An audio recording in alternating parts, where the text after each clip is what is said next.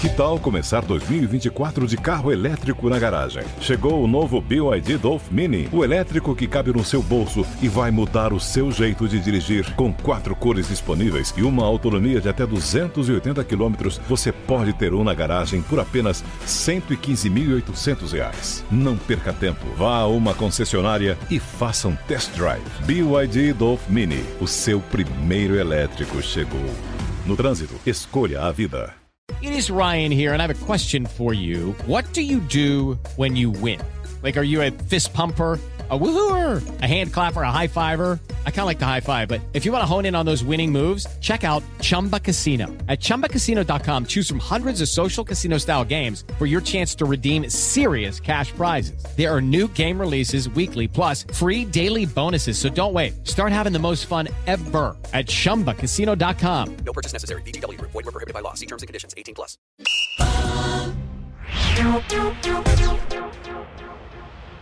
A opinião dos nossos comentaristas não reflete necessariamente a opinião do Grupo Jovem Pan de Comunicação. Realização Jovem Pan News.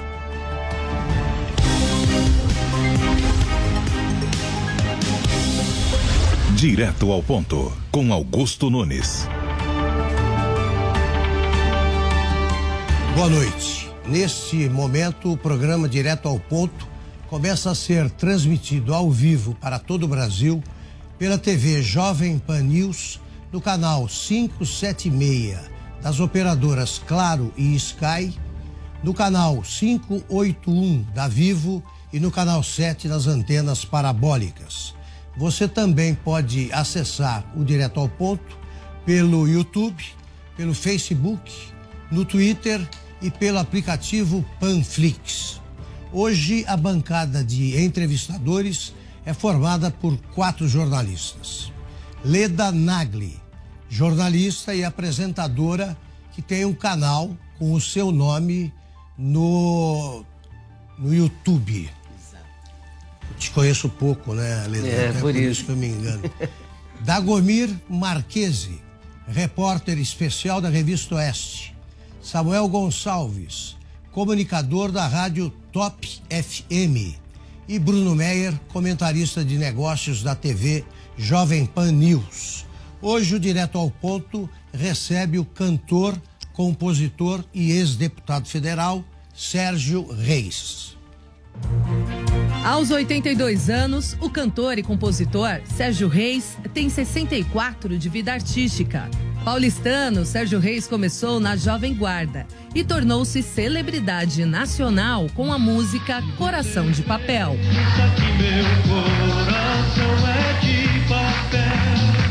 Ao transformar-se em intérprete de canções sertanejas, ingressou imediatamente na elite do gênero com o clássico Menino da Porteira. Eu jogava uma moeda, ele. O cantor já gravou 128 discos, participou de quatro novelas e atuou em três filmes. Sérgio Reis foi vencedor de quatro Grêmios Latino, o prêmio mais importante da música latino-americana. Em 2014, ele conciliou a sua vida artística com a política, sendo eleito deputado federal por São Paulo. Nesta noite, vem ao Direto ao Ponto para conversar sobre música e os fatos marcantes em sua carreira.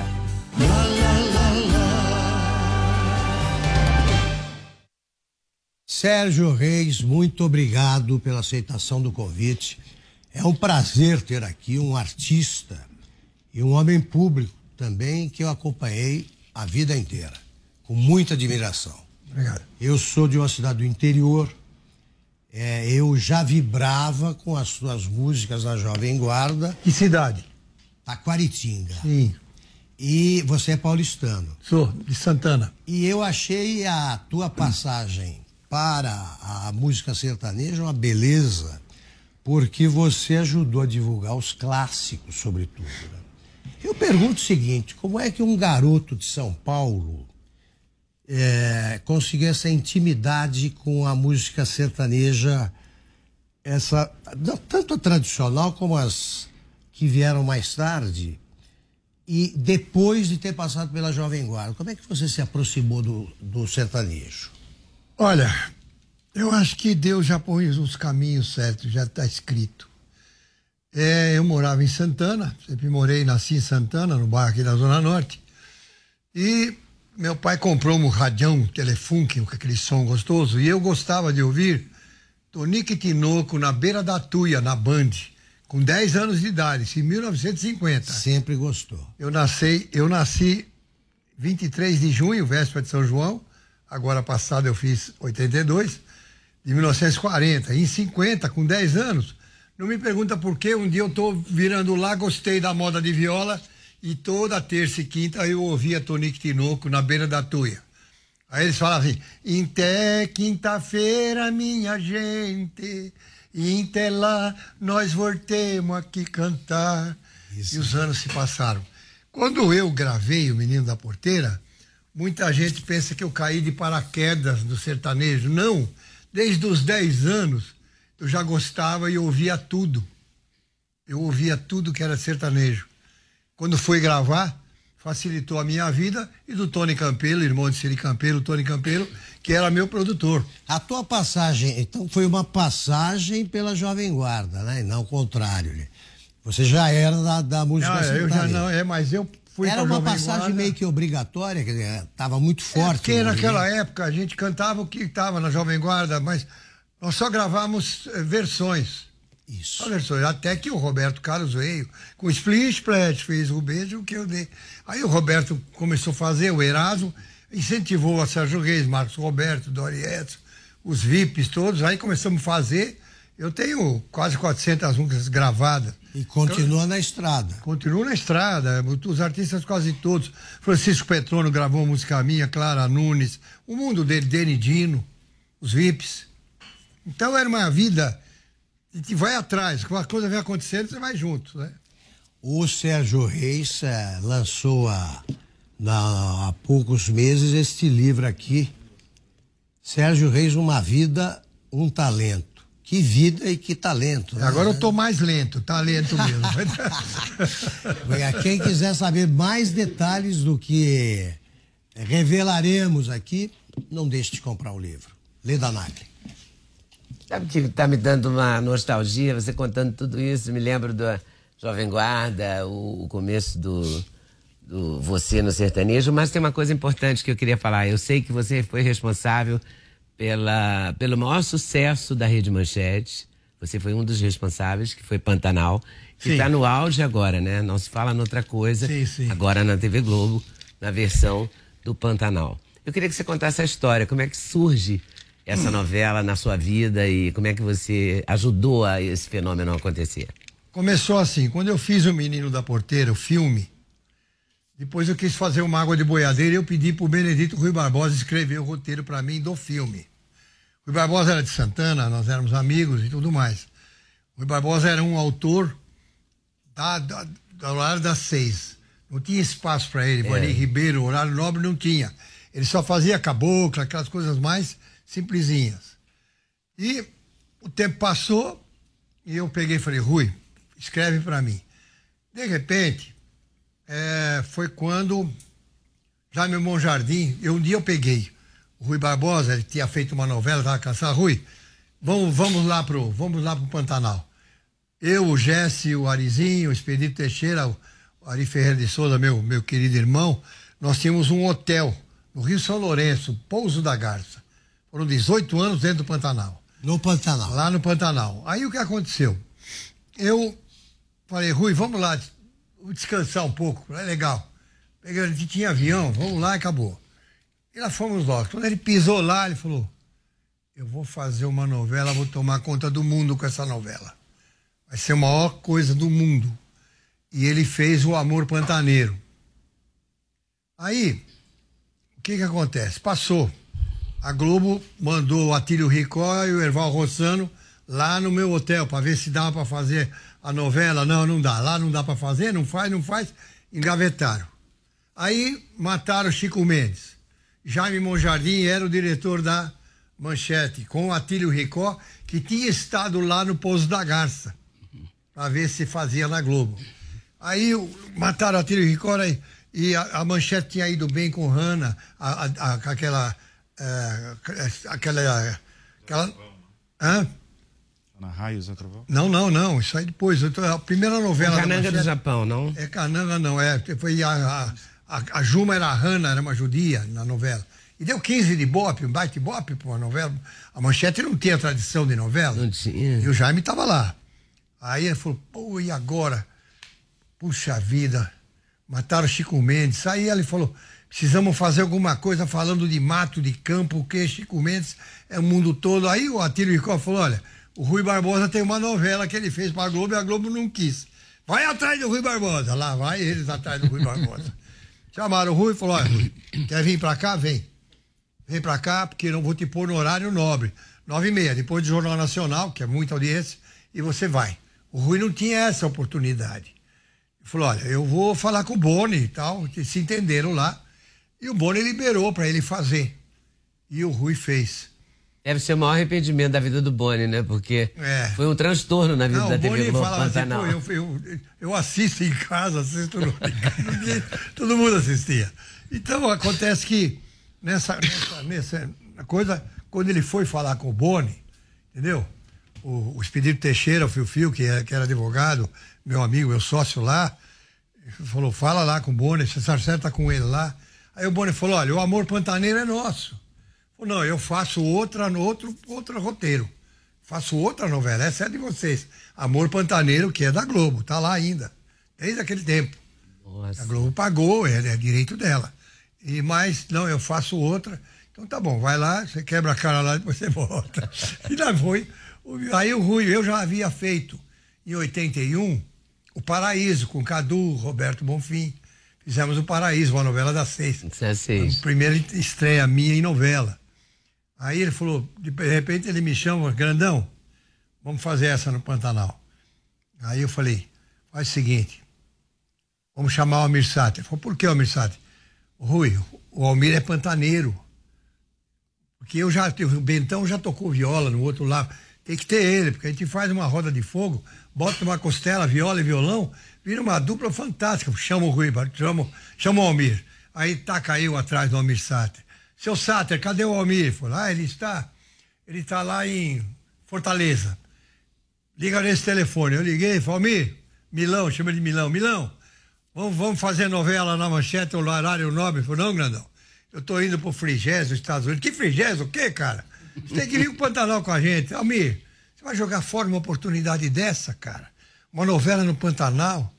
Nós vamos estar no Pantanal, onde a gente vive lá dentro, onde a gente vai pescar, entendeu? Vai viver no lugar que a gente conhece. Vamos cantar junto. Vamos beijar umas mulheres bonitas e ainda vamos ganhar? Ainda tem ordenado? Ele Eu falei, grandão, pensando bem é bom. Então tá bom, vem. E o Almir foi e entrou na novela. Virou daí, galã, né? Aí veio Ana Raiz da Trovão com ele depois.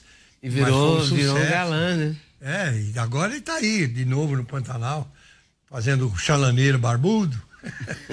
Dagomir Marquese.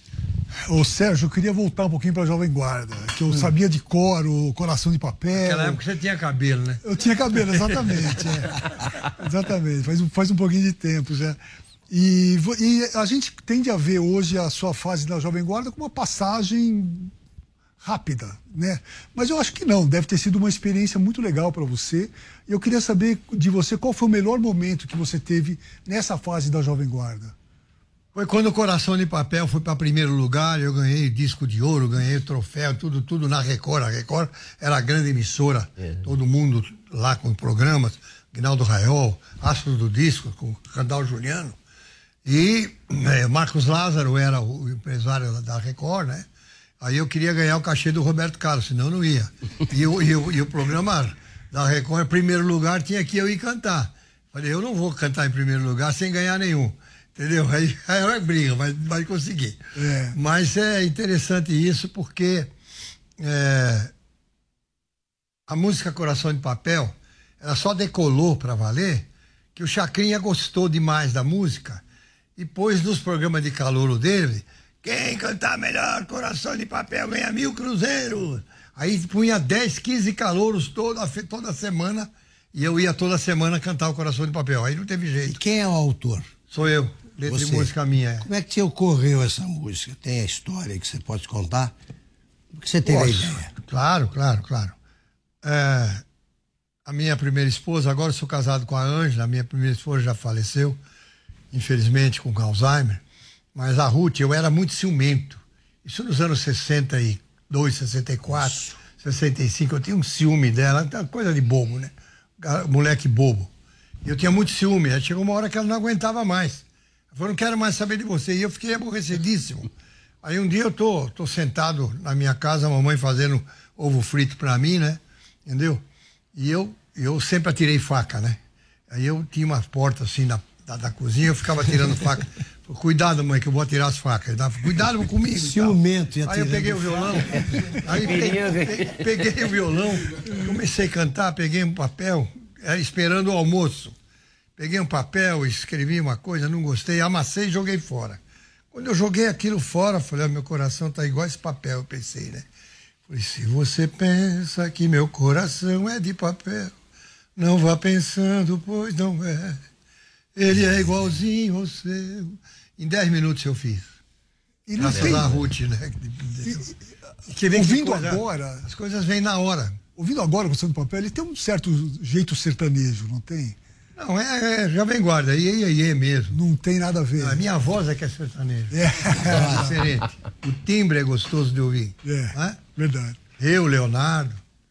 Entendeu? Tem uns artistas que têm umas vozes gostosas. Quando você compôs, você já tinha esse, esse. Quer dizer, você fez o Coração de Papel já pensando em gravar? Você já tinha Aí eu música fiz o gravada? coração de papel. Aí eu peguei, levei pro Gerry Adriano e falei, eu gravo. Levei pro Vanderlei Cardoso, eu gravo. Levei pro outro, eu gravo. Tá bom, não, eu vou gravar. Todo mundo quer por quê? Fez- fez uma pesquisa. Fiz uma pesquisa. Igual essa data folha aí. Agora, Uma pela ordem aqui- pra eles. Pela ordem é o Samuel Gonçalves. Opa!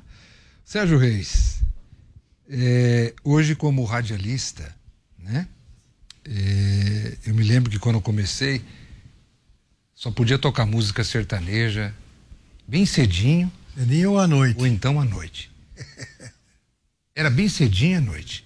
Eu queria que você, eu quero gostaria que você contasse as, eh, de que forma isso mudou, porque você faz parte dessa mudança. Hoje, a música sertaneja toca o dia todo, toca no FM, inclusive sobre isso que eu gostaria que você falasse. E ne- a- nessa época a que você se refere, todas as rádios agiam assim? Sim. O FM não tinha naquela Não tinha. época, né? Só Não. mesmo, mesmo no AM, era só de Eu manhã. digo todas as emissoras. Isso, é? isso no aí. FM, então, nossa, música sertaneja não podia nem passar na porta. É. Hoje você tem FM que toca música sertaneja 24 horas, como é o caso hoje da Top FM, onde eu trabalho. Quantos E- anos você tem de carreira, Samuel Ah, Gonçalves? aqui em São Paulo, 40 anos. Mas além disso, Sérgio, eu queria que você falasse também, tam- ah, também sobre o menino da gaita, porque todo mundo fala do Sérgio Reis, ah, o menino da porteira. Mas antes do menino da porteira, Tinha o menino da gaita. veio o menino da gaita. É uma versão que eu fiz. Eu gostaria que você falasse dessa música. Que foi sua, sua primeira música sertaneja, não foi? É, sua não gravação? O menino da gaita não é sertanejo. é Mas música- você gravou já como cantor sertanejo? Não. Que- Não? Não, casei como Sérgio Reis, normal. Depois, o sertanejo veio o menino da porteira que eu pus o chapéu na cabeça. Mas eu tenho fotos na praia, com 14 anos, eu usava chapéu já. Sempre gostei. Eu digo a você agora que você está aqui com 40 anos de carreira, Samuel. Somos amigos desses 40 anos. Graças a Deus. E a todo, todo radialista que está me vendo agora, que a gente deve muita gratidão a vocês.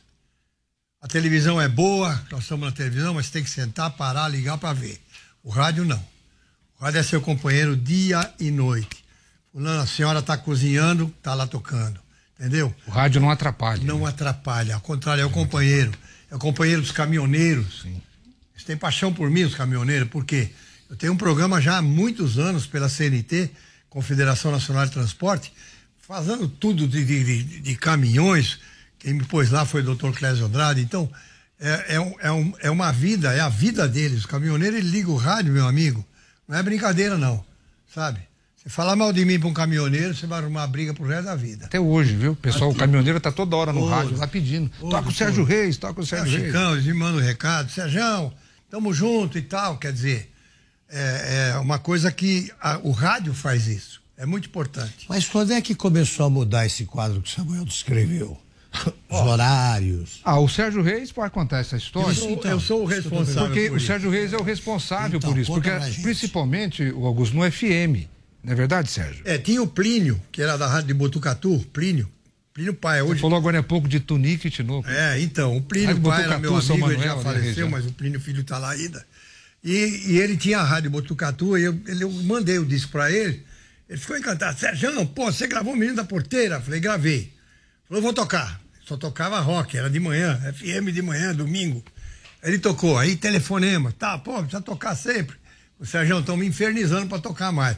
Falou, ó, vai sair João de Barro agora aí, então você aguenta. Depois, em 75, eu gravei o LP Saudade da Minha Terra, que tinha assim, o, o Tony Campelo era meu produtor, o cantor Tony Campelo, Isso. artista, um baita produtor. Eu aprendi coisas com ele que é uma coisa impressionante. Eu devo também a minha carreira a Enzo de Almeida Passo, Enzo de Almeida da Bandeirantes, telefone pedindo isso, Telefone e pedindo isso. O Enzo que me pegou e me levou para Chantecler, em 58, com 18 anos de idade. E ele me falava, não vi, não falei, não escutei. Você seja amigo de todos. Se tiver o Odelei Cardoso falando mal do Jack Adriano, porque eles brigavam, né? É briga de empresário, Isso. mentira, né? Era tudo para criar motivação dos fã-clubes lá. Se alguém falar mal do Jack Adriano, fala, não, o Jack é legal. Se falar mal do Vanderlei, não, o Vanderlei é legal. Sempre tem um que vai falar, o Sérgio Reis, o único que te defendeu. E eu sempre aprendi isso com o Enzo, foi minha escola. Depois Tony Campelo me pegou e, e- e me desenvolveu na, na RCA Vitor. Aí ele pegou e falou assim para mim, grandão, vamos fazer um long play agora, já que você conhece, gosta mesmo de sertanejo. O que, que nós vamos fazer? Falei, fora, vamos fazer uma música para cada estado. Ele falou, ó, eu tenho uma lista aqui de 40 músicas, discos continental, um papel de seda, me lembro até hoje, escrito no lápis. E tava lá. Eu separei 40 músicas para fazer o Denidino gravar o sertanejo. Lembra do Denidino? Coruja. Coruja. Se há ciúme é porque... Eu só quero ver, essa música é minha. É? Você sorrir, não vejo a hora de perdão pedir. Você chorou, você sofreu, e o culpado sei que fui eu, sei que fui eu. Tiro, tiro, tiro. Falava assim, né? Eu fiz uma música igual e fizeram sucesso. Mas o Denidino não quiseram gravar o sertanejo. Só tinha Perderam vergonha, eu acho, né? Perderam a chance. Não, eu não sei, porque era jovem guarda, eles não tinham ideia o que era o sertanejo. Sabe? Então eu falei, não, então um dia eu estou, antes de gravar o Menino da Porteira, eu estava em Tupaciguara, terra da Nalva Guiar. Certo. Como é que eu cismei de gravar o Menino da Porteira? Já conhecia, lógico. O Edinho Santa Cruz fazendo um baile de debutantes. E eu fui fazer o show cantando o Menino da Gaita, era meu sucesso. Era um Ali, rapaz. Triângulo Mineiro, Goiás. Era um rapaz, olhos claros, bem azuis. Aí eu fiz o show das meninas, fiquei na coxia lá atrás, vendo, de repente começou a tocar o menino da porteira, mas bem rápido. Essa música tem um mistério, né? Logo que toca a introdução, todo mundo já sabe. Aí todo mundo, é... Tinha duas mil pessoas no baile, porque eram as debutantes de Itupaciguara e outra cidade do lado.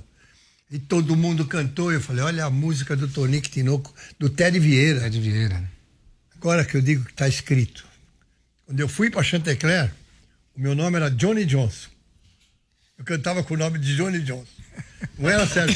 Eu nunca soube disso. Muito Então, bom, Johnny. era, Johnny era Johnson. os VIPs, o Márcio Honley, era o, o, o Márcio cantava, era Jet Williams e Ronald Red.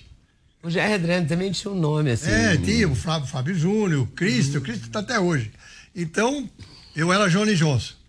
E o Márcio dos Vídeos falava, isso é nome de preservativo. Chega na farmácia, me dá dois Johnny Johnson. Sacaneava. Vou de rir comigo até hoje. Então, eu cheguei lá, o elevado pelo Enzo para gravar o primeiro disco, 78 rotações. Como é seu nome? Johnny Johnson. Falei, não, que é uma gravadora popular. Naquela época, quem era sucesso?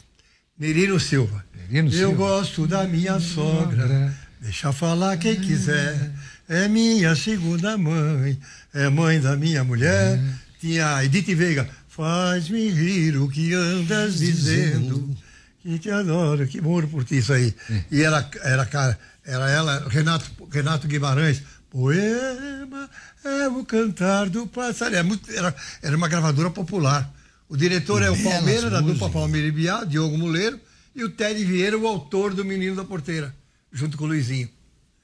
E eu fui aprovado pelo Ted Vieira, que era o autor do Menino da Porteira, e pelo Diego, Diogo Muleiro, que era o, o, Palmeira.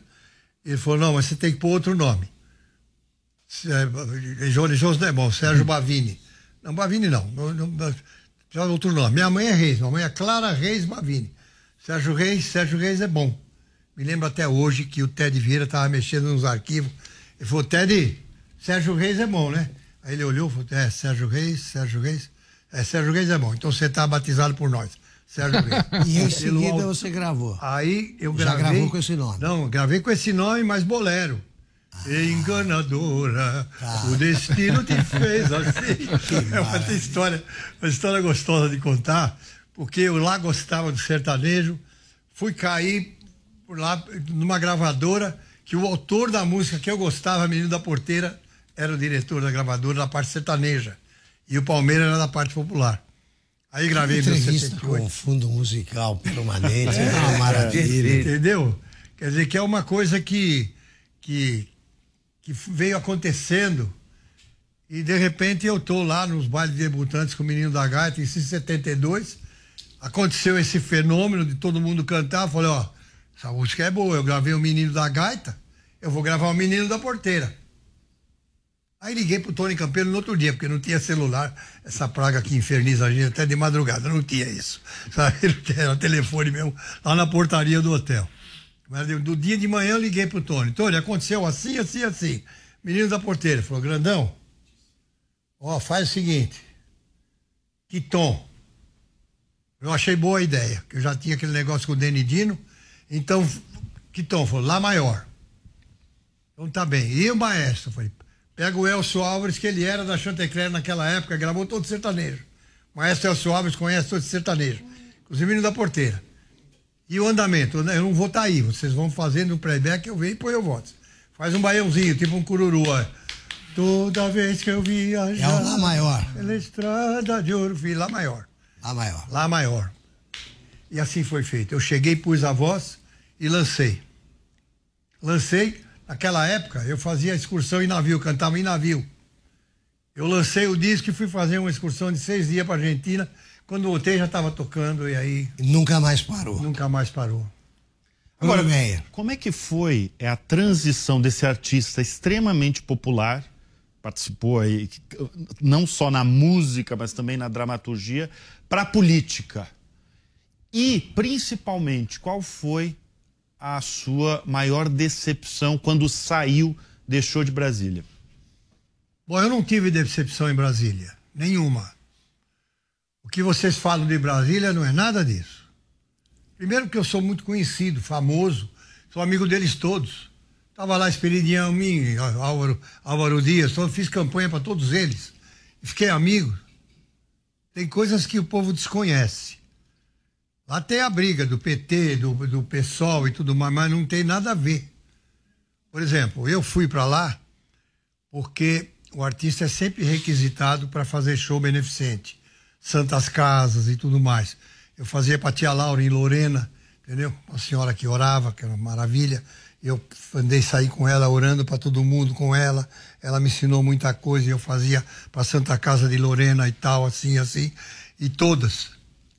Até que um dia eu tinha um King Air 200, um baita avião. Aí o Barros, comandante Barros, me ligou, falou, patrão, tem um fazendeiro lá em Barretos que quer comprar um King Air e ele quer conhecer um King Air. Ele não quer um 200, ele quer um C90, mas eu levo para ele ver, ele vai sentir o que é um avião e depois, quem sabe, eu vendo um avião para ele. Falei, tá bom, nós vamos para a fazenda quarta-feira. Ele falou que paga combustível. Não, imagina, não tem nada disso, Barrinho. Vamos lá. Eu fui para Barretos. Henrique Prata nos recebeu muitíssimo bem. E ele foi. Que é o diretor do hospital. É, é o diretor-presidente. E ele foi lá e, e nos recebeu. Falou, vamos comigo, vamos almoçar primeiro. E ele me levou para almoçar na casa dele, me levou para ver o primeiro hospital, que o pai dele, o pai, o doutor Paulo Prata é médico, a doutora Isila, mãe também, é médica. Então ele falou, papai e mamãe são médicos, nós somos tudo fazendeiro, mas e, eu cuido de gado. Meu negócio é criar cavalo quarto de milha, eu faço parte dos independentes, já montei em cavalo, o diabo, mas o papai quer fazer um Independente hospital... é o, o, clube que organiza. Que organiza lá. Por que os independentes? Festa. Vamos ver se vocês sabem por quê. Porque eram rapazes solteiros, independentes, que cercavam o lugar do centro da cidade levavam os cavalos para pular. E virou esse Não império. Virou esse império. Entende? Então, ele me levou e falou: o primeiro hospital é esse aqui. Aí, Hospital São Judas Tadeu. Eu sou devoto de São Judas, tudo comigo acontece com São Judas. É uma coisa impressionante. Se eu for contar aqui, vocês vão. Nós vamos fazer três horas de programa. Mas dá um exemplo. Um exemplo, por exemplo.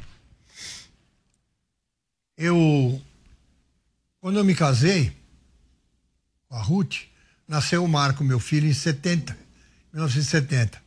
71, 72, menino da gaita, comecei a ganhar dinheiro. 73, com o menino da porteira. Eu falei para Ruth, Ruth, vamos comprar uma casa agora. Vou falar com o Nildo Pinheiro, que, é que era um corretor de Santana, Nildo, me arruma uma casa. Se fosse hoje 500 mil, vai 600 mil. Entendeu? E ele me arrumou uma casa. Sérgio, tem uma casa ali perto de onde a Ruth nasceu, na Banco das Palmas, Salete Banco das Palmas, mas a, a, a, a inquilina está lá, ela não me deixa entrar. Eu já levei umas pessoas na hora que ela estava comendo, ela não me deixa. Daqui dois meses ela sai. Mas eu tenho a planta, deixa eu ver a planta. Gostei. Vamos passar em frente. A Ruth com o Marco tem 51 anos agora, vai fazer 52, no colo, com 3 anos. Isso em 1973. Aí parei em frente, falou, aí um quarto grande, atrás tem uma antessala grande que você pode pôr televisão, e tem o fundo, seu filho pode dormir no fundo, não tem problema nenhum. Olhei e falei, é minha. Comprei sem entrar. E comprei. Paguei e acabou. Falei, eu vou viajar daqui uma semana, eu vou ver, ver a casa aí. Aí eu liguei para a senhora lá, falei, senhora, aqui é o cantor Sérgio Reis, o senhor é o que cantou no Bolinha, o menino da gaita e o menino da porteira? Sou eu, sim, senhora. Eu comprei a casa. Mas como? Você não veio ver? A senhora não deixa entrar? Ah, o meu Nildo não me vem orar o nome. Não, mas eu quero receber. Se eu gosto de um bolinho de fubá, eu gosto. Então vem. Traz a esposa, eu tô com um neném de três anos. Vem junto, eu quero conhecer vocês. E nós fomos à noite lá. E eu, ela falou, vou abrir o portão, que a, a Banco da Palmas era uma rua estreita, não tinha onde parar. Falou, vou abrir o portão, você põe lá no fundo da garagem. Tem um vão assim, Aqui em cima era o, era o banheiro. O vão era aqui, passava por aqui, aqui era fechado com banheiro em cima. Aí eu peguei e ela falou, peraí que eu vou acender a luz. Quando ela, a minha mãe falou, vai lá, filho, eu vou até São Judas, que eu vou acender uma vela do seu tamanho, para que São Judas olhe a você, para você comprar uma boa casa. Mãe, vai sair uma das velas, dois metros de altura. ah, deixa de coisa, minha mãe. Ela tem vela do seu tamanho. Eu vou lá e foi até São Judas, acendeu uma vela, pediu que São Judas olhasse por mim. Quando a mulher acendeu a luz do quintal, tinha um São Judas de um metro de azulejo na parede. E eu comprei a casa. E fui muito feliz lá. Aliás, eu queria saber isso, Sérgio, nós estamos falando de transição. Como é que o garoto de Santana começou a se interessar pela, por, por propriedades rurais, por exemplo? Porque Virou eu via que o fazendeiro só reclama. Outro dia mesmo um falou, ah, tá ruim. Falei, quanto só que você tem? Eu tenho 5 mil aqui, ele ah, tá ruim.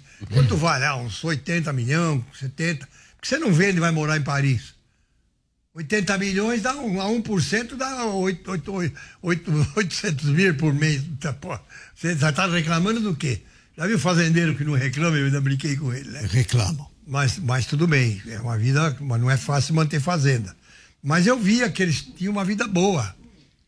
Tinham carros bons, viajavam, tinham dinheiro, trabalhavam, muitos na lavoura. Então eu fui me ambientando com eles, aprendi a tocar berrante, tocar viola.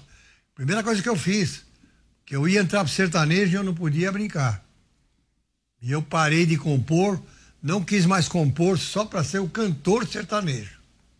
Fiz poucas músicas depois. Então, isso foi de caso pensado, assim, vou é, ser o cantor sertanejo. Eu sou o cantor sertanejo agora. Agora virei e acabou. Sérgio, até então, basicamente era só dupla, né? Eram duplas, é. Dificilmente um cantor Dificilmente. solo. Tinha o Miltinho Rodrigues, depois vinha mas, eu. Mas o Miltinho já fez com Tibagi Tinha feito e tal. Com Tibagi e Miltinho, é. é. Quando morre o parceiro, hoje o Leonardo perdeu o Leandro, infelizmente. Sim, mas naquela época, Não, lá não nos tinha, anos era só 70, era dupla, é. dificilmente Era né, um cantor solo conseguia. Zé Tapera e Teodoro. É. Que você Léo já Canhoto era conhecido, né? Isso facilitou. É, eu já, já era não conhecido. precisava formar dupla. Não, não precisava formar dupla. Você percebia um certo preconceito ou não? Não, tem alguns que ficaram enciumados, entende? Ficaram, muitos ficaram, porque eu vim com muita força, né? Quebrando tudo, era sucesso demais. E aí, "Ó, esse cara vem, tá vendo, tá aí, falou, dá pra você afinar minha viola? Eu, uh, afinava, toca o berrante aí, eu, uh, tocava.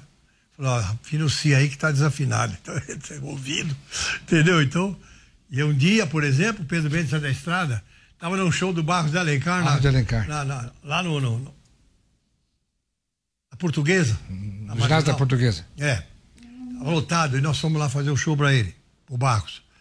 E eu cheguei, tava o Pedro Mendes da Estrada, e eu sabia que o Pedro Mendes da Estrada estavam bravos comigo. Tavam, não, estavam enciumados, né? Por causa do Mago de Boiadeiro? Por causa de tudo, não, mágoa não, por causa do, do sucesso.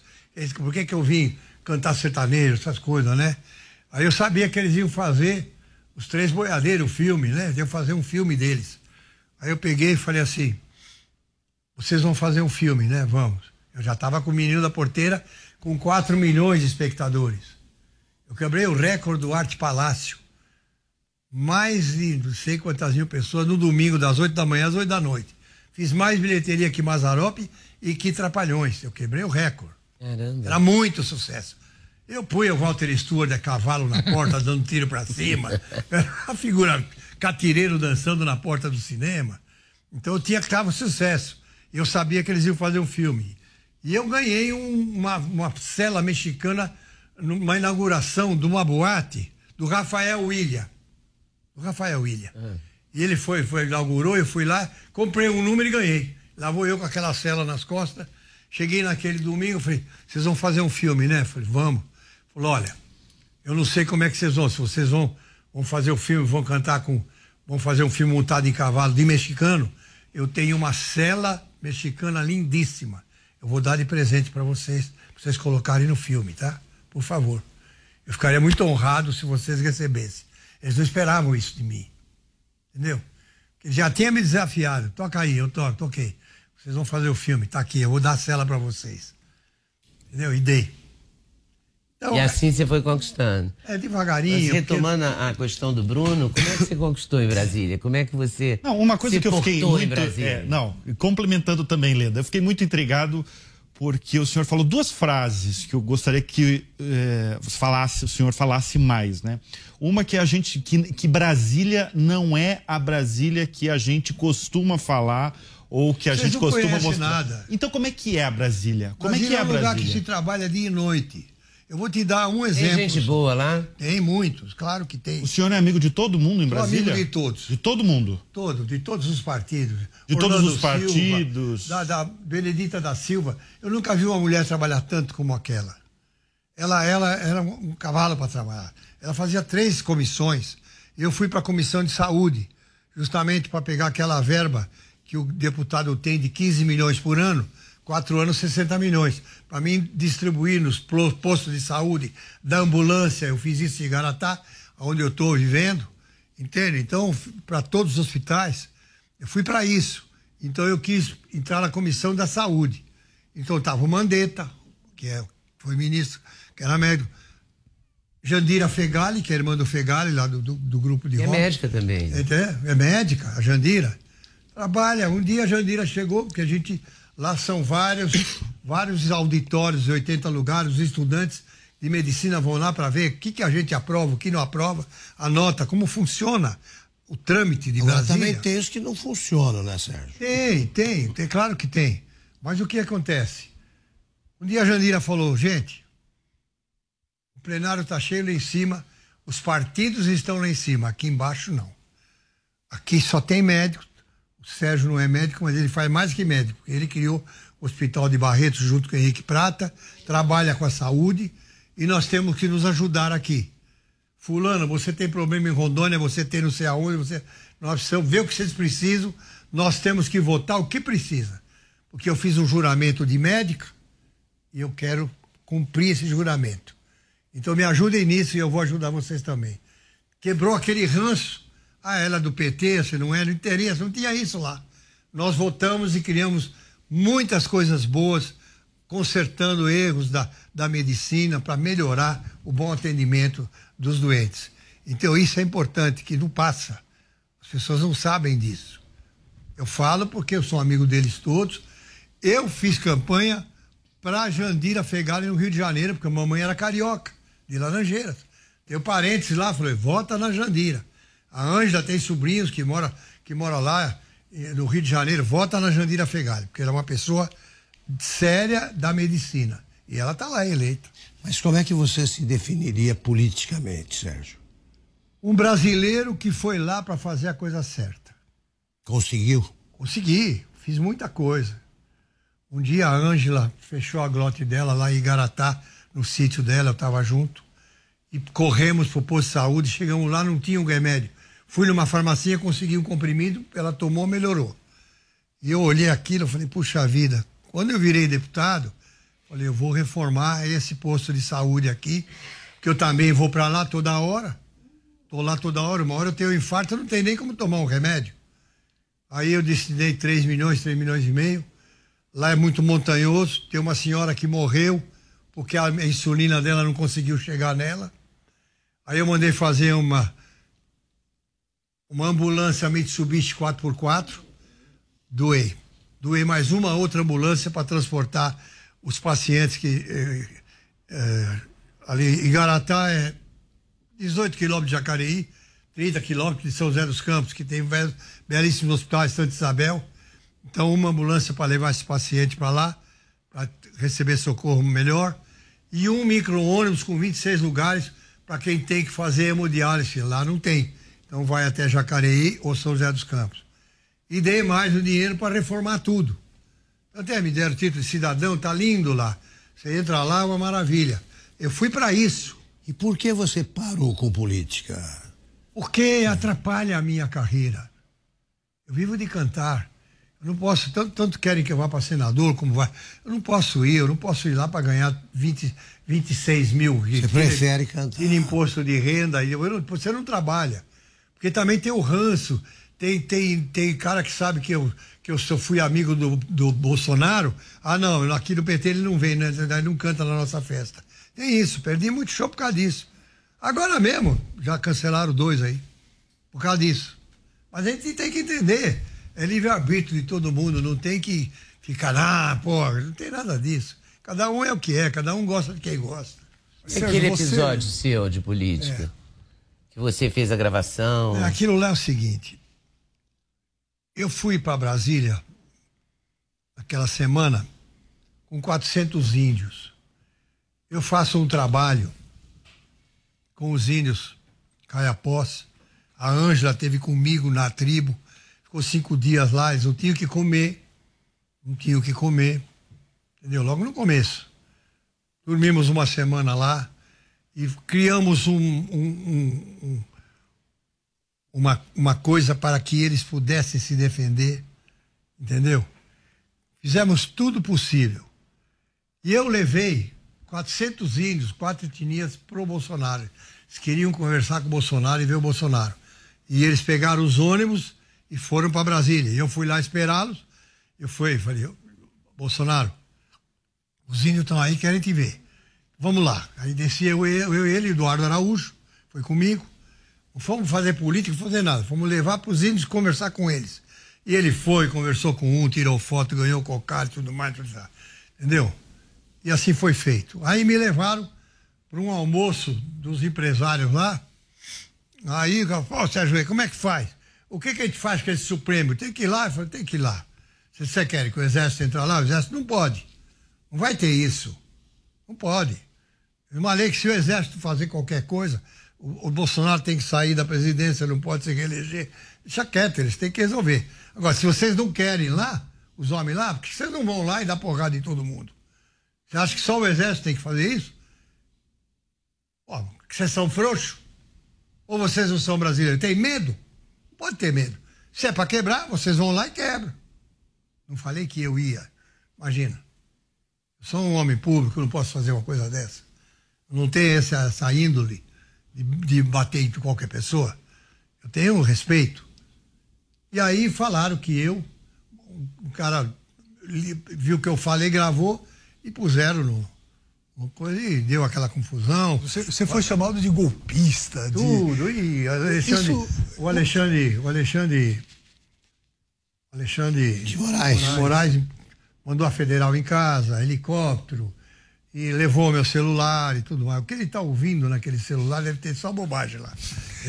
Mas você, e você é um cara que é considerado um homem gentil. O homem consegue ter boas relações com todo tipo Com todo de gente. mundo, eu sou muito educado. Isso- essa, esse ataque a você não te abalou? Não, em absoluto. Abala, abala a esposa, todo mundo sofre, vem todo mundo. Ô, Sérgio, coitado. Que coitado, cara. Eu era brigueto quando era solteiro. Eu Fui preso nove vezes com briga. Levei facada embaixo do braço. Era louco. Você eu era sou de louco. brigar na rua, assim? De brigar mesmo. É? Eu não era conhecido. Eu brigava. Me infernizava, eu metia porrada. Tomava também. Apanhava, tomei. Eu dei uma surra em dois caras com arame farpado, pra vocês terem uma ideia. Eu não era de brincar. E não sou de brincar. Se falar alguma coisa pra mim, eu faço. Pode ser quem for. Qual é a sua altura, Sérgio? Já tive 1,95, agora estou encolhendo. Com 72 anos, 1,90. Gasta, né? Gasta a coluna, né? Mas nada, eu, depois que eu virei essa pessoa, eh, eu, eu vou te contar. Eu estava falando para eles. Eu tive um câncer de próstata esse ano passado. Fui no Sírio Libanês fazer as rádios, as rádios, porque eu não podia operar, com a minha idade não é bom. Sou diabético e tal. Eu tenho três mulheres de diabetes de noite a noite, entendeu? de diabetes. Então, eu fui lá fazer. Um dos dias que eu fui com a Ângela para fazer, faz 15 minutos e vai embora, de segunda a sexta. E o coitadinho do, do, do motorista lá deu uma amassada na, no- na porta do meu carro, um Land Rover da diesel que eu tenho, uma perua bonita. Ele amassou, ele veio todo apavorado. Aí, seu Sérgio, o senhor, desculpe, amassei a porta do teu carro. Eu- nós temos uma caixinha ainda, eu vou pagar. Depois eles descontam de mim devagarinho. Não, senhor, o senhor não vai pagar nada. Por que pagar? Mas o carro, senhor, desculpe, o senhor está trabalhando, o senhor já tem idade. Capaz, se eles souberem disso, vão te mandar embora.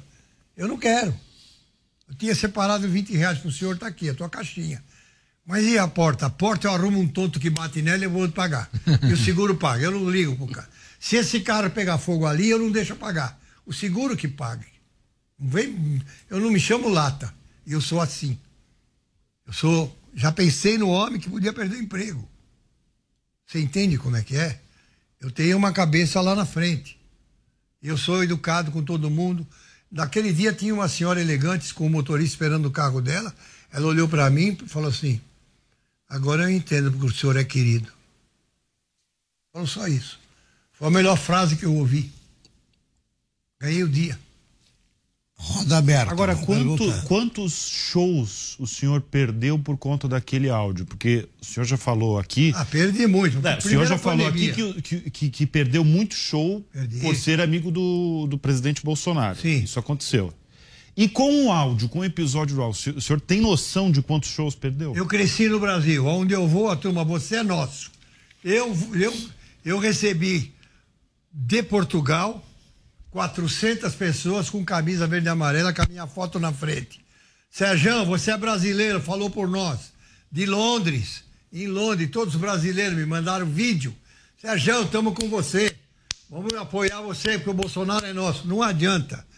Não adianta ficar falando porque o Lula está em tal lugar. Não tem quem ganha do Bolsonaro. Só se não deixar a gente mexer nessa, nessa, nessa maldita máquina que eles querem pôr para votar. Eu não aceito. Eu sou contra essa máquina. Eu acho isso inconstitucional. Nós temos que ter o voto impresso. Eu quero saber.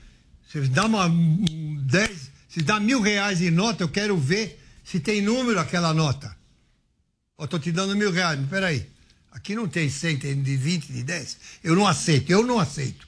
Eu sou contra, sou a favor do voto impresso. Mas até outubro não vai ter voto impresso. Eu não sei. Como é que vai sei. acontecer, Eu não então? sei o que vai acontecer. Quem tem que fazer isso são os partidos, são, é o presidente da República. O Você é do interesse maior é grupo do deles. Eduardo Araújo? Hã? Você é do grupo do Eduardo? Sim, estamos juntos aí, Eduardo Araújo, Jesse, nós estamos juntos. Nós vamos para Brasília toda hora, falamos com todo mundo. Não tem problema. Eu, eu esqueci Sabe? o nome do grupo, é B15, é B. É, eu, ele, ele, ele, ele é institucional, eu, o que ele me pede, eu faço. Entendeu? Hoje ele me ligou, Sérgio, vai falar do voto. Claro que eu vou falar, tenho que falar. Claro. Nós temos tempo de falar. O brasileiro não quer essa máquina. Já está provado que tem falcatrua. E o PT sabe que vai perder e não quer perder. E nós não queremos comunismo aqui. Presta atenção. Em 64, eu era um cantor que andava pela rua, nunca ninguém me pegou, nunca ninguém me bateu, nunca ninguém. Porque eu não me meti em política, não, não, eu não era comunista, não era nada, eu era brasileiro, como sou até hoje. Alguns foram mortos, por quê? Queriam instituir comunismo aqui. Naquela época, o militarismo não queria comunismo aqui, como nós não queremos até hoje. Vocês estão vendo a Argentina, vocês estão vendo a Venezuela, está um crime, está uma vergonha. E eles insistem, sabe? Então tem coisas na política que te enoja. Quer saber uma? Alckmin. Um homem sério, sóbrio, um médico anestesista, nosso governador, agora fica abraçado com o Lula, com o PT. Para quê? Para voltar na política? Que caráter é esse? Aonde nós erramos? Vocês que votaram nele?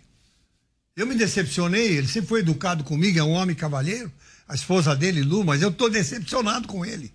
Isso é política. Eles matam a avó porque ganham voto. Eu não aceito isso. Ou você é ou não é. Por isso que tem que falar, e eu falo a verdade. Vou ter medo de falar? Posso fazer.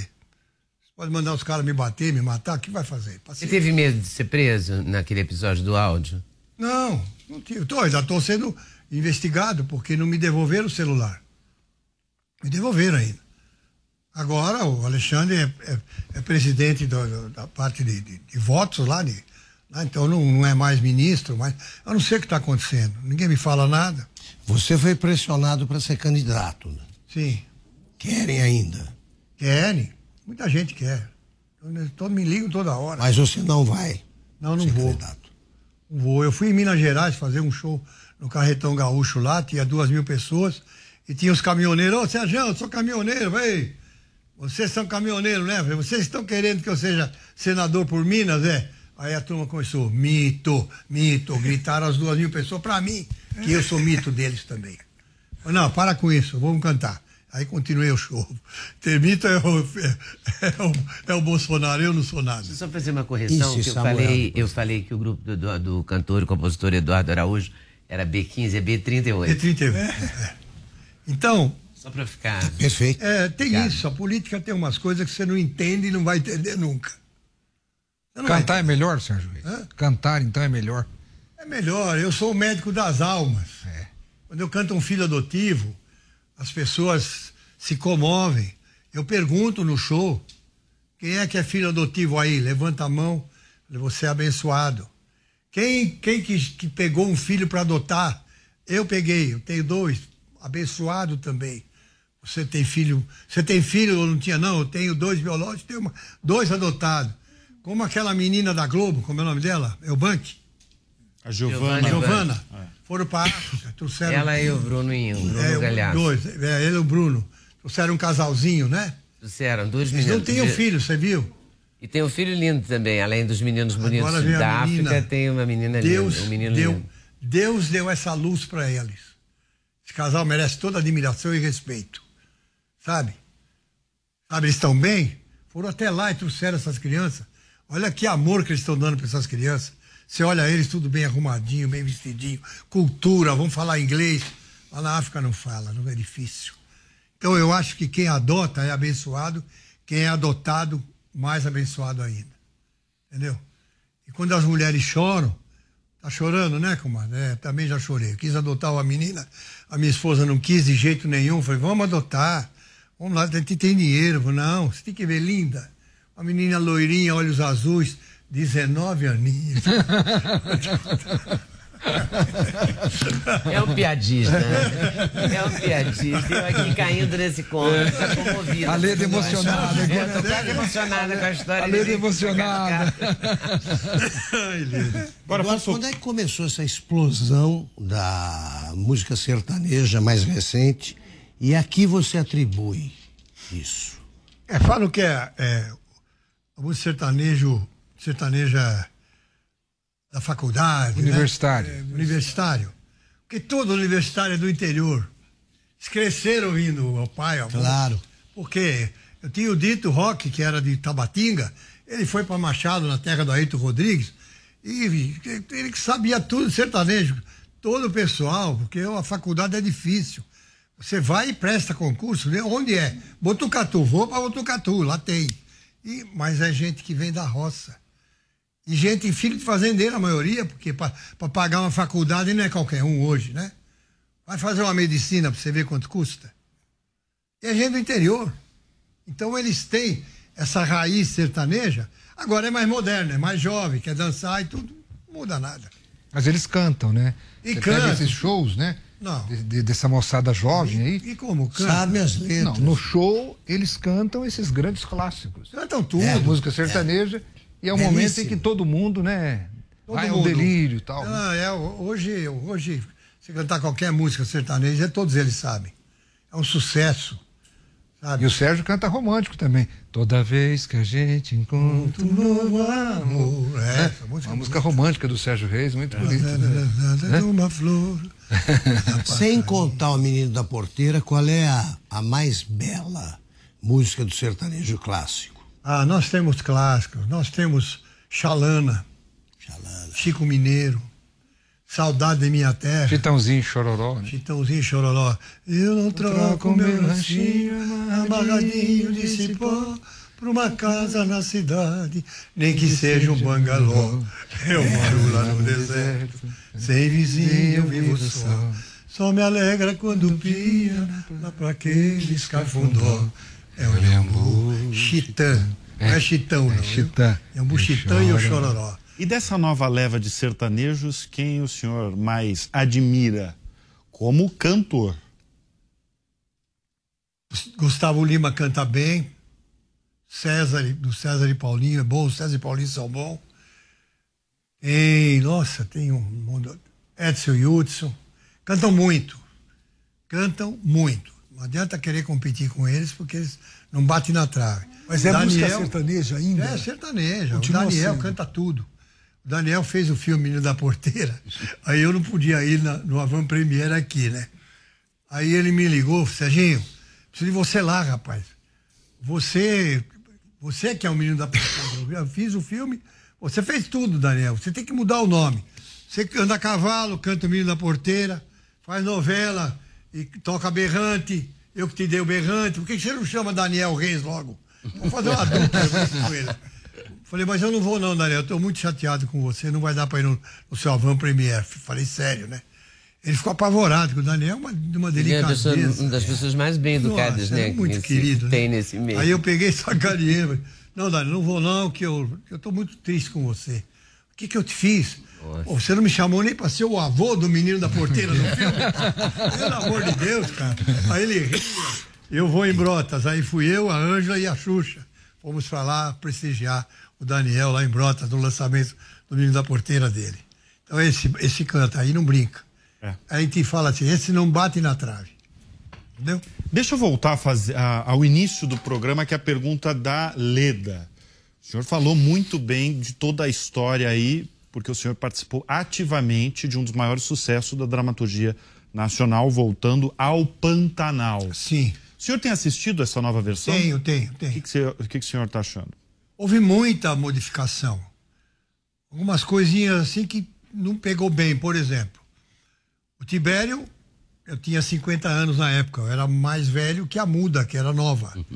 Então, eu e o Almir fizemos uma música, Sou peão de boiadeiro, procurando paz.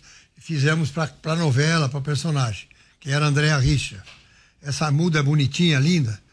Só que o Tibério, ele, ele- o, o, o Levi era Rômulo Arantes, saudoso amigo que faleceu naquele acidente com, com o ultraleve dele, né?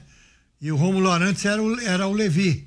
Ele agarrou a muda por trás, estendendo roupa no varal, e eu cheguei, entendeu? E eu cheguei e ele e ele acabou tal tal, tal, me esfaqueou e aí tudo bem. Depois eu cruzei com ele de novo e ele eu falei, vou te matar. Ele fugiu. Ele saiu num barco, eu fui atrás. Ele tentou atirar em mim e eu atirei nele, bem, deu peito no peito. Ele caiu e as piranhas comeram. Nessa última versão, foi a Juma que deu um tiro no, no, no, no, no Levi. Não foi, não foi o, o Tibério. Depois o Tibério correndo atrás dele, estava correndo atrás dele. Porque ele saiu ferido, com um tiro de, de 44 no peito, pô. Ele saiu, bateu o barco, o barco tombou e ele caiu. Aí o Tibério chegou perto. Levi, dá o braço aqui. Cuidado com as piranhas. Que o Tibério ia querer salvar o cara, o cara tá pegando a muda dele lá. Isso aí não caiu legal. Não caiu legal. Não, não. Bom, mas é, quem sou eu? Eu achei que não, não ficou legal ele falar. Podia até ser a Juba atirar nele, o cara morrer, mas não ele falar, ó, oh, me dá a mão que eu vou te salvar. Que salvar o quê? O cara queria pegar a muda dele, pô. Agora, o senhor foi convidado para participar dessa versão? De ah, alguma forma? Eu sou Bolsonaro, cara. Esse é o motivo? É lógico. Eu faço essa pergunta. Acho que a Globo gosta. Eu faço mim? essa pergunta porque os seus amigos que participaram da primeira versão, ah. é, o Almir Sater, Renato Teixeira, eles estão nessa nova versão. Sim. E o senhor não. De alguma forma, é, você se sentiu desprestigiado, por exemplo? Não, imagina. Eles falam de mim lá, toca Cavalo Preto. A música voltou em primeiro lugar, a música, o sucesso é meu. Hoje todo mundo um fala cavalo, cavalo preto, preto, mas, o nome de ventania. Mas quer dizer, o senhor não foi convidado por ser não, não ligado com. Não, mas aí também tem uma coisa. Eu sou amigo do Rui Barbosa, do Bruno, que é o neto dele, o neto. que está escrevendo as partes novas. Se tivesse que fazer, eles me chamavam. Mas eles não têm. Ele tem um rumo Você já dele. tá nessa história. Já tá, não, não precisa. Mas que personagem hoje você gostaria de fazer lá? Ah, não sei. Hã? Não sei. O Almir tá dirigindo a Chalana. O Almir é o chalaneiro. É o chalaneiro. Eu podia ser um boiadeiro. Um boiadeiro, tocar berrante, tocar lá, berrante. Eu sou bom de chifre. É. Ô Sérgio, você acha que o, o Pantanal é conhecido pelos brasileiros como deveria? Não, os brasileiros precisam conhecer mais o Pantanal. Isso. O que é que você Sabe, faria temos grandes para que os brasileiros lá. conhecessem essas regiões aí que são comentadas, né? São objeto de declarações de pessoas que nunca estiveram lá. É isso eu sei. É, é porque estão queimando o Pantanal, estão fazendo isso. Problema do ouro. O problema do ouro é muito sério. Sério, porque eu tenho amigos garimpeiros, tenho mulheres, famílias que são garimpeiras. Tá tudo errado, eles vão lá, queimam tudo, não é assim. O ouro não é dinheiro. O ouro não é uma coisa, o ouro é dinheiro. Ele, olha, o Uruguai Agora o Bolívia está exportando ouro, não tem uma milha de ouro lá. Tudo daqui. Tudo daqui. Sai bruto, não faz purificação. O que é que deveria ser feito, na tua opinião? Como quem conhece a região? O governo oficializar o, o, o, o garimpo. O governo ganhar dinheiro no garimpo. Não sair sem nota fiscal. Em vez de ir lá bater nos caras, quebrar tudo, não. Não faça isso. Vão lá, orienta, Aqui não pode, aqui é área indígena, mas tem área que não é indígena. Porque estão explorando. Então vai lá, compra-se ouro, vai lá onde é que compra o ouro. Quem é? Bota a Receita Federal lá. Como é que você compra ouro? Você tem ordem do governo para comprar ouro? Não. Cana. É receptação. Não pode. Oficializar o ouro brasileiro para o garimpeiro honesto trabalhar. Sabe? Porque ele enfrenta a malária, ele enfrenta a aranha, ele enfrenta a cobra, ele enfrenta a onça, sol, e não é fácil. Aí a polícia vai lá e cai e quebra tudo. Não é por aí. Não é. Esse é o problema. Porque é uma lavagem de dinheiro grande. Como é que sai esse ouro do Brasil? Para o Paraguai, para o Uruguai, para a Bolívia, que não tem nem mina de ouro. Que é isso? Eu, eu vou, eu vou uma hora falar com o Bolsonaro, vamos organizar, eu quero saber disso. Por que, que não oficializa o ouro? Põe uma pessoa da, da, gente da Caixa Econômica Federal para receber. O, o, garimpeiro ganha, fala, tá aqui, pesa, tá aqui teu dinheiro, tá aqui um documento. Porque estão explorando ilegalmente. Lógico, sai Tá. fortuna. Imagina, a Bolívia recebeu agora 700 quilos de ouro. De onde saiu esse ouro, cara? É o mesmo minério de ferro de Carajás. Sai um trem com não sei quantas máquinas empurrando, vai pro Japão. Não, não limpa aquele minério, vai diamante, vai ouro, vai junto. O japonês lava a égua lá.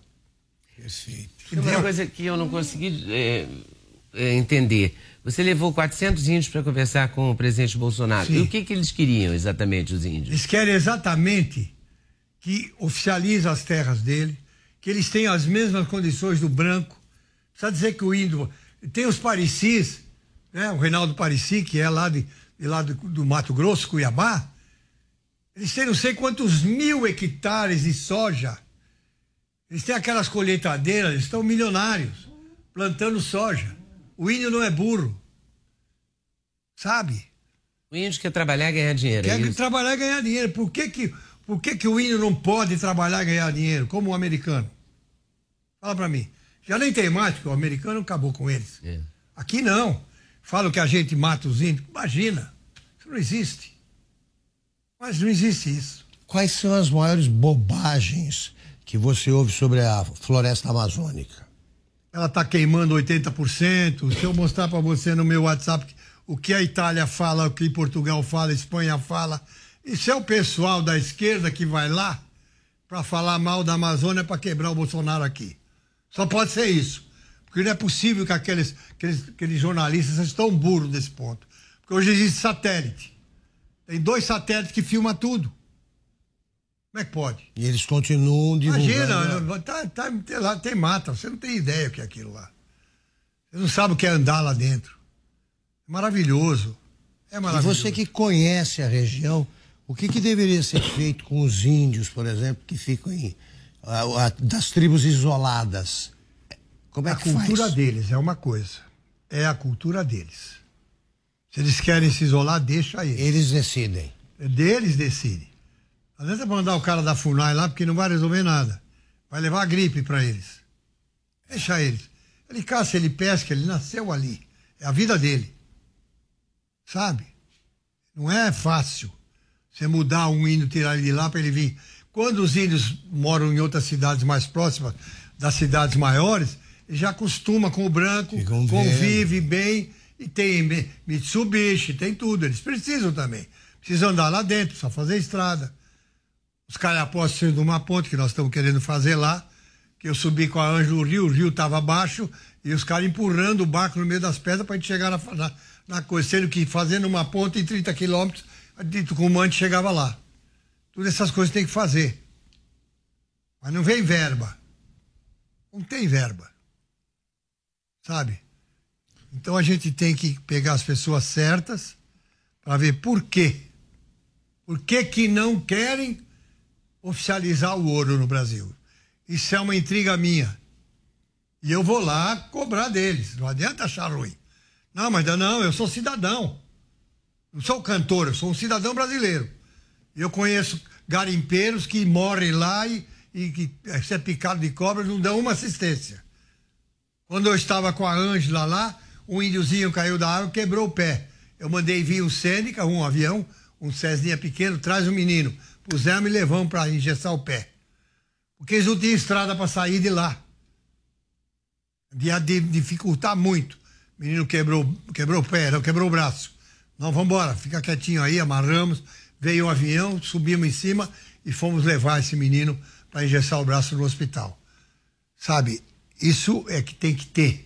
Eles têm que ter uma assistência. Tem gente que vai.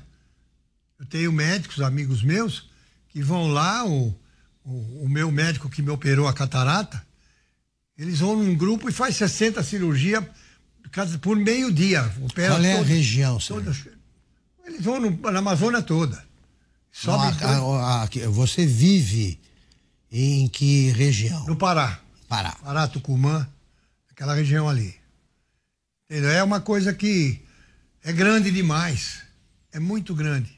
Você já falou com o presidente Bolsonaro sobre isso? Já, já falei. e como é que foi a reação dele? Não, eles estão. Eles estão. É um problema, porque se ele vai fazer uma coisa, ele tem que. Ele precisa de apoio dentro? Ele não é sozinho. Ele não é o ditador. Ele não é sozinho, ele depende que o fulano o senador, entendeu? Aí o Senado quer encolher ele. Isso é o problema do Brasil, da política que você quer saber. É isso, tem monte de vagabundo lá segurando o presidente. Não tem amor à pátria. Então inferniza a vida desse homem, que já tomou facada, quase morreu. Falam que a mulher dele não presta. Pelo amor de Deus, cara. Onde está o respeito? Agora estão revoltados. Revoltados com ele porque ele tirou a, aquela Lei Rouanet. Pelo amor de Deus. Que essa turma mamou nessa Lei Rouanet, pelo amor, eu não consegui nunca. Pois é, como é que você financia os teus, uh, as suas temporadas, suas excursões, com o teu eu dinheiro? Eu não financio nada. Teu dinheiro? Não, não. Com o dinheiro de quem quer o show do Sérgio Reis. Isso. Então, a Feira Pecuária tem uma verba para levar 10 artistas, fala, traz Sérgio Reis hoje. Não, não traz, traz no ano que vem. Então, e eles têm uma contrata, verba. Então, contrata, contrata. Paga metade na hora que, que assina, entendeu? Agora mesmo, Gustavo Lima cancelaram o show dele, e, porque ele recebeu, cobrou 1 milhão e 200, aí ele pegou 600 mil cancelaram. É que teve um barulho é, imenso aí Sim. de cantores sertanejos que recebiam é, altas quantias Ué, mas tal, é isso, de é, prefeituras, né? É o que ele vale. Bruno? Celso, por que não? Porque eu vou te explicar. O, não, o... digo, por que não pode receber? Alguém pergunta quanto Você acha que o show do Roberto Carlos é quanto? É um milhão e meio, dois.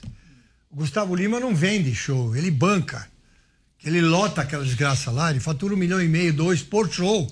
Mas a prefeitura foi, é, foi cancelado um contrato dele, né? Alguns contratos é porque, dele. sei lá, se o prefeito com prefeituras. Com prefeituras. Era né? dinheiro público. Era dinheiro público. Agora, Você qual é o problema dinheiro... de ser dinheiro público? Se a, a prefeitura tem uma verba para fazer uma festa, a festa São João, vai. Aí o Luiz Gonzaga tá vivo. Vamos trazer o Luiz Gonzaga. Verba da prefeitura. Apagou muito. Pô, peraí. Então não tem mais festa, vamos cancelar tudo? O povo não quer saber disso. Cancelaram, ele ficou com 600 mil. É multa de contrato, ele não tem culpa.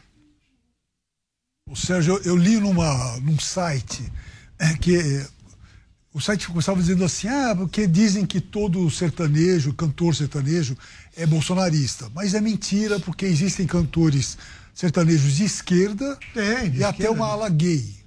E como, como eu não confio nesse site, Olha, eu queria saber de você. Se, Deixa eu é para vocês. O, o meu filho. Precisa tempo aqui? Eu não. Vou fazer aproveitar Vai. Para fazer uma interrupção para o nosso único intervalo e a gente retoma na sequência. Voltamos já já com a segunda e última parte da entrevista com o cantor, compositor e ex-deputado Sérgio Reis.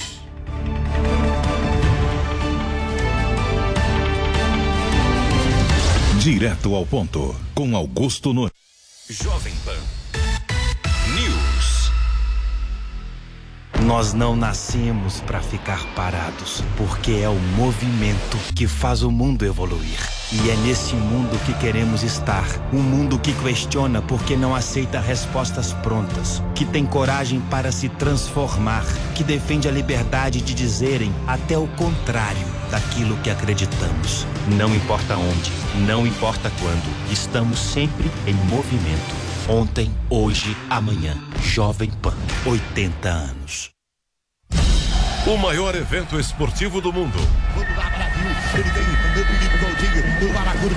A melhor cobertura do Brasil. Flávio, queremos ouvi-lo. Flávio Braga. Olha, Vanderlei, eu não sei por que toda essa histeria que a gente vê em rede social. Em novembro, Copa do Mundo, Qatar 2022. Você falou, foi um jogo difícil, é, mas creio que, que a nossa equipe jogou bem. E a equipe imbatível da Jovem Pan entra em campo. E você acompanha as emoções dos jogos. Os duelos das gigantes e torce com a Jovem Pan. Escute as narrações da Copa 2022 pelo rádio e no aplicativo Panflix. Oferecimento Loja e 100. Super quinzena de aniversário nas Lojas 100. Venha fazer a festa. Loja e 100. 70 anos realizando sonhos. Bob, o melhor site de apostas do mundo, agora no Brasil. Brasil OneBet. Vai de bob.com. Tectoy agora também é automação comercial. Uma nova fase para o seu negócio. Consórcio Mage. Imóveis, veículos, caminhões e tratores. Planos até 10 anos sem juros. Simule já. consórciomage.com.br. Em todos os lugares. Esta, esta é a Jovem Pan News. Você já conhece o Lelis Tratoria? Esse é o meu restaurante favorito, porque tem pratos deliciosos, grandes e que serve a família toda. A decoração é bem italiana mesmo. O atendimento é ótimo, noites com música ao vivo é uma delícia. O Lelis fica nos Jardins, na Rua Bela Sintra, 1849. Reservas e delivery é no 3064 2727. É Vero, é Lelis.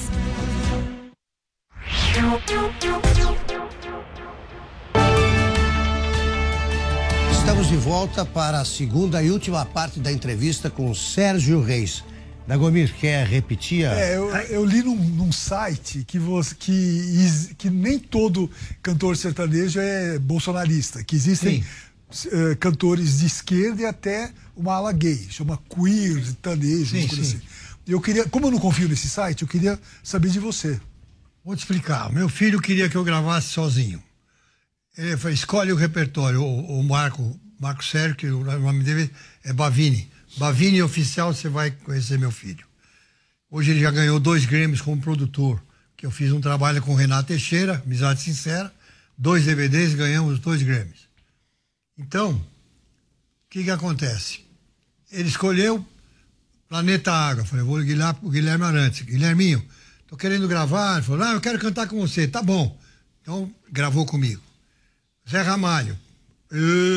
vida de gado. O Sérgio, autoriza para mim, Zé? Não, mas você tem que vir aqui, eu quero cantar com você. Você vem para cá? Porque eu não gosto muito de avião.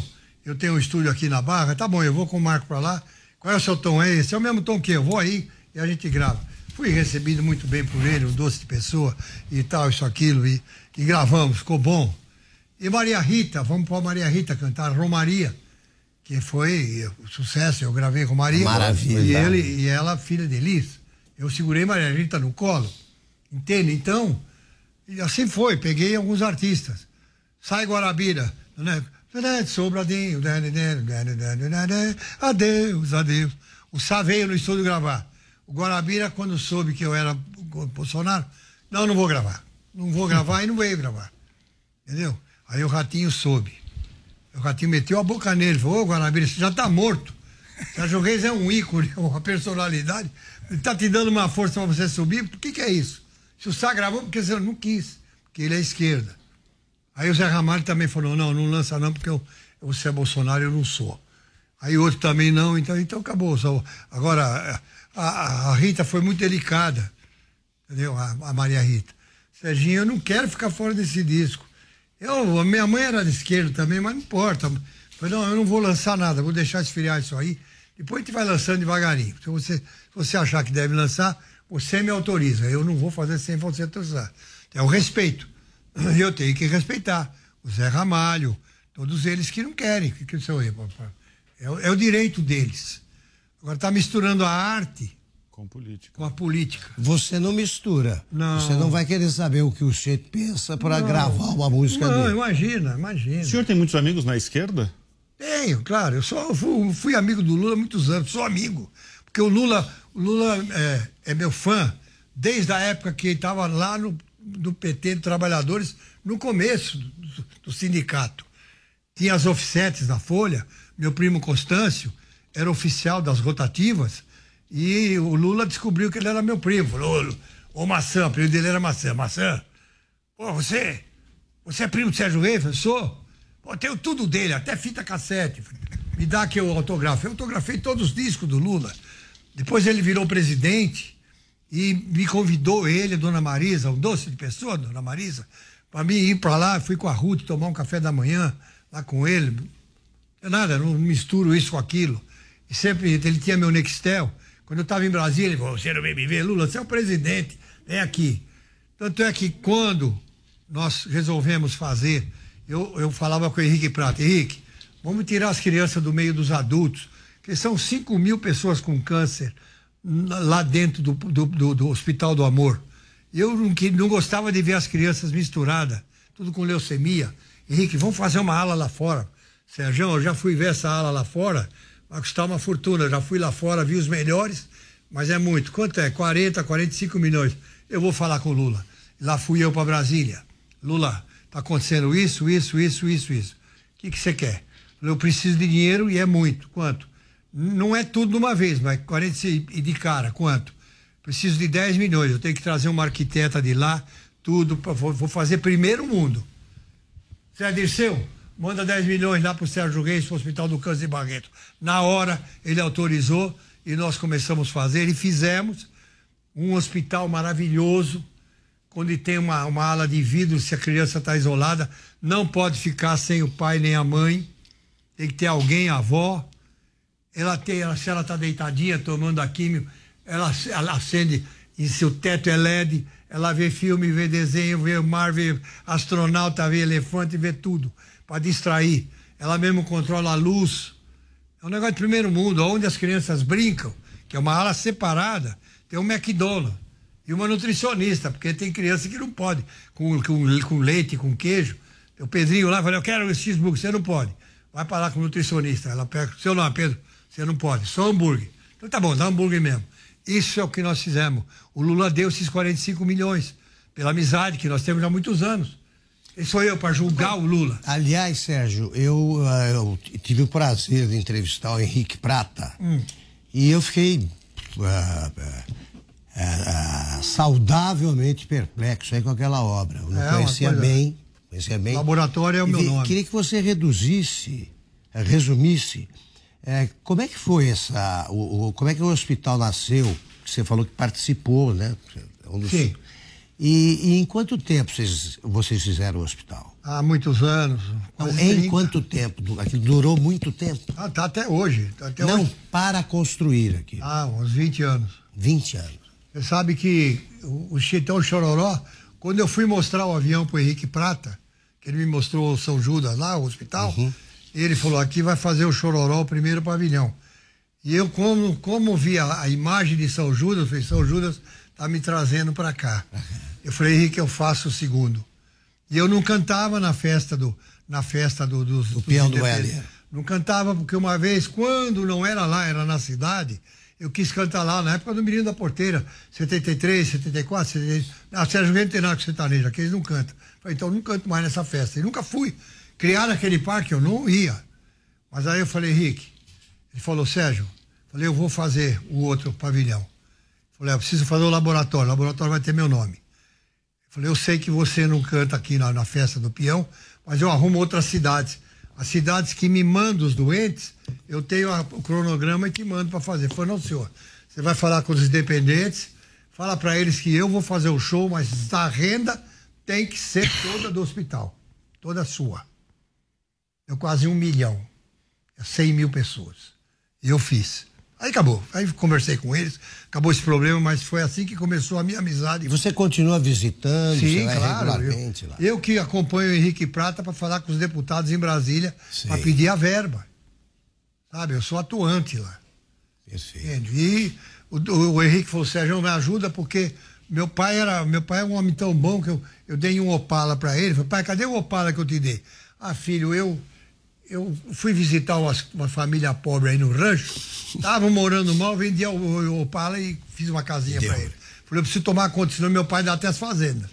e assim que começou. Sérgio, fala da, sua, da homenagem que você fez ao Roberto Carlos.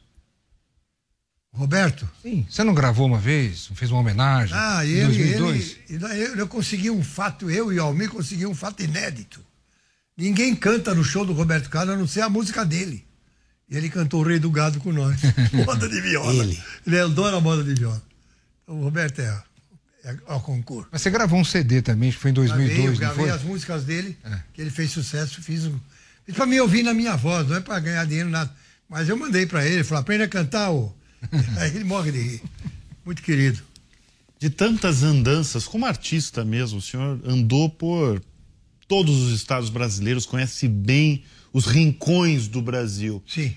Qual é a maior mazela do país? Mazela? Não tem. Na área da saúde. Não, a saúde é todo o Brasil, pô. É, não, saber? é isso aí. Isso aí, é- isso aí é, nós dependemos dos prefeitos, dos governos. Então você já sabe, né? É difícil. Por isso que o artista tem que fazer show beneficente para Santa Casa. Entendeu? Fala-se muito agora, Sérgio, na segurança eh, da- dessas áreas do Brasil mais distantes. Você está falando do Pará, Hum. é coisa imensa. Como é possível proteger aquele tipo de fronteira seca? Não. Não tem como, né? Não tem como. Não tem. Não tem, é muito grande, não tem pessoa física, não tem coisa física para poder, não tem, não tem tanto soldado, tanto tanque de guerra, tanto caminhão, não tem. O governo não vai ter esse dinheiro. Que não é Estados O Unidos. General Santa Rosa esteve aqui, ele deu números que eu gostaria de, eh, de, de saber o que você pensa dos números, são esses mesmo. Ele falou, olha, quando eu comecei a, a trabalhar lá, eram 3 mil, éramos 3 mil. Ele falou, hoje são 30 mil, nós precisamos de 300 mil. 300 mil. É isso, né? É, no mínimo. É muito grande o Brasil, a fronteira é muito grande. Aqueles rios lá, rapaz, se você entrar num, num curicho daquele, você não sai mais. Não sai. Tem que ser gente de lá que conhece, andado junto. Pegar o pantaneiro e fazer ele virar um soldado para acompanhar aqueles que vão fiscalizar lá. Mas o Brasil podia, por exemplo, fazer a CPI das ONGs.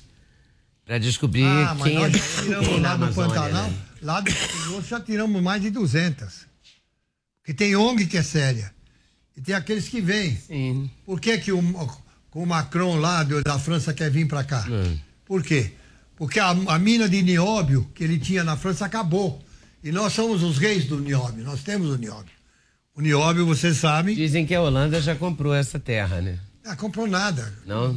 Pantanal ninguém vê. Eles têm raiva do, do Bolsonaro, porque na última reunião que estavam todos os presidentes desses países, e o cara falou, não, porque o senhor, a Pantanal, falou, primeiro você precisa entender que o Pantanal é nosso, não é de vocês. Acabou. Matou o cara na hora, eles ficam loucos. E nunca deu as caras do Pantanal. Não, nem sabe, nunca Gente. entrou lá. Manda aquele francesinho andar de barco lá, o mosquito comer ele.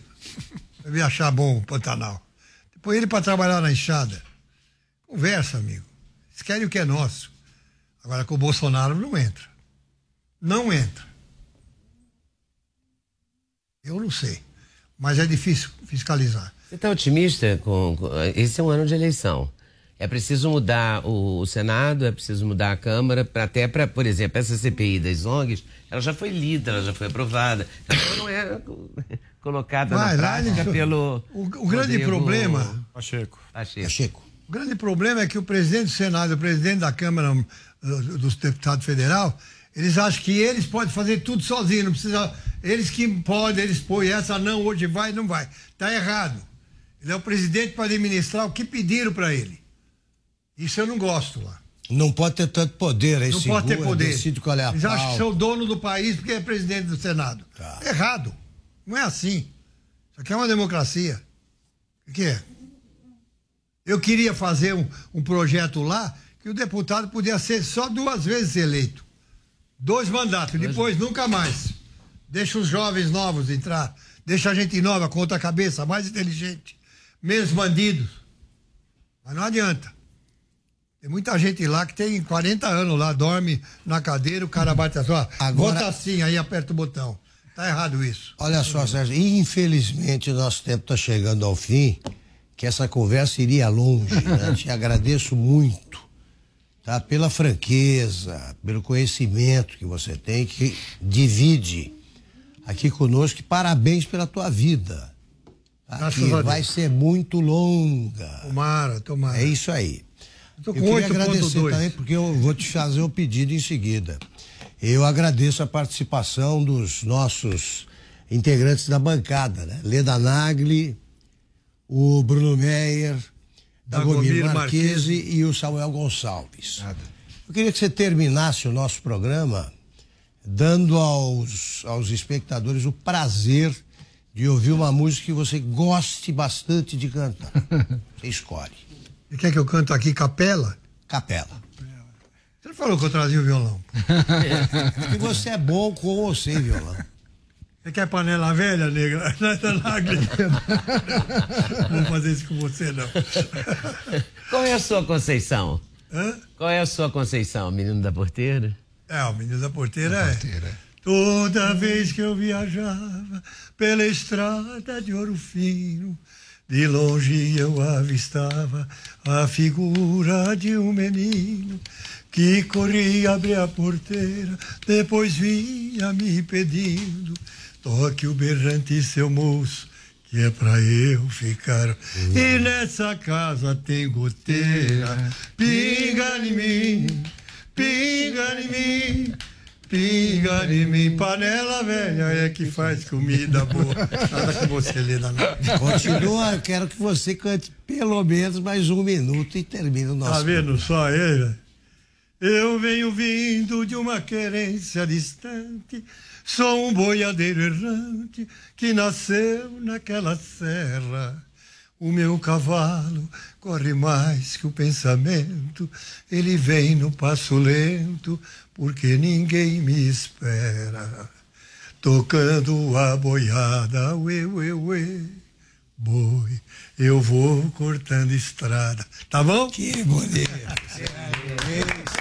Muito obrigado. Obrigado. É um prazer conversar com você, tá? Prazer, honra. simpatia, também pela disposição de cantar aqui para para os teus admiradores. Cantador tem que cantar. Você É é, um isso aí. jornalista, tem que fazer pergunta. Eu tenho que cantar. eu respondo, fazer o quê? Bom, terminamos aqui a nossa entrevista com o Sérgio Reis. Nosso programa está disponível em todas as plataformas do grupo Jovem Pan. Muito obrigado pela audiência e até a próxima segunda, às nove e meia da noite. Até lá.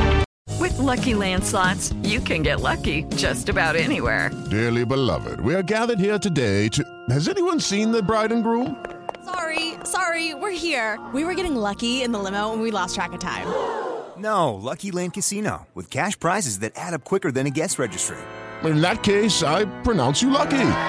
Play for free at LuckyLandSlots.com. Daily bonuses are waiting. No purchase necessary. Void where prohibited by law. 18 plus. Terms and conditions apply. See website for details.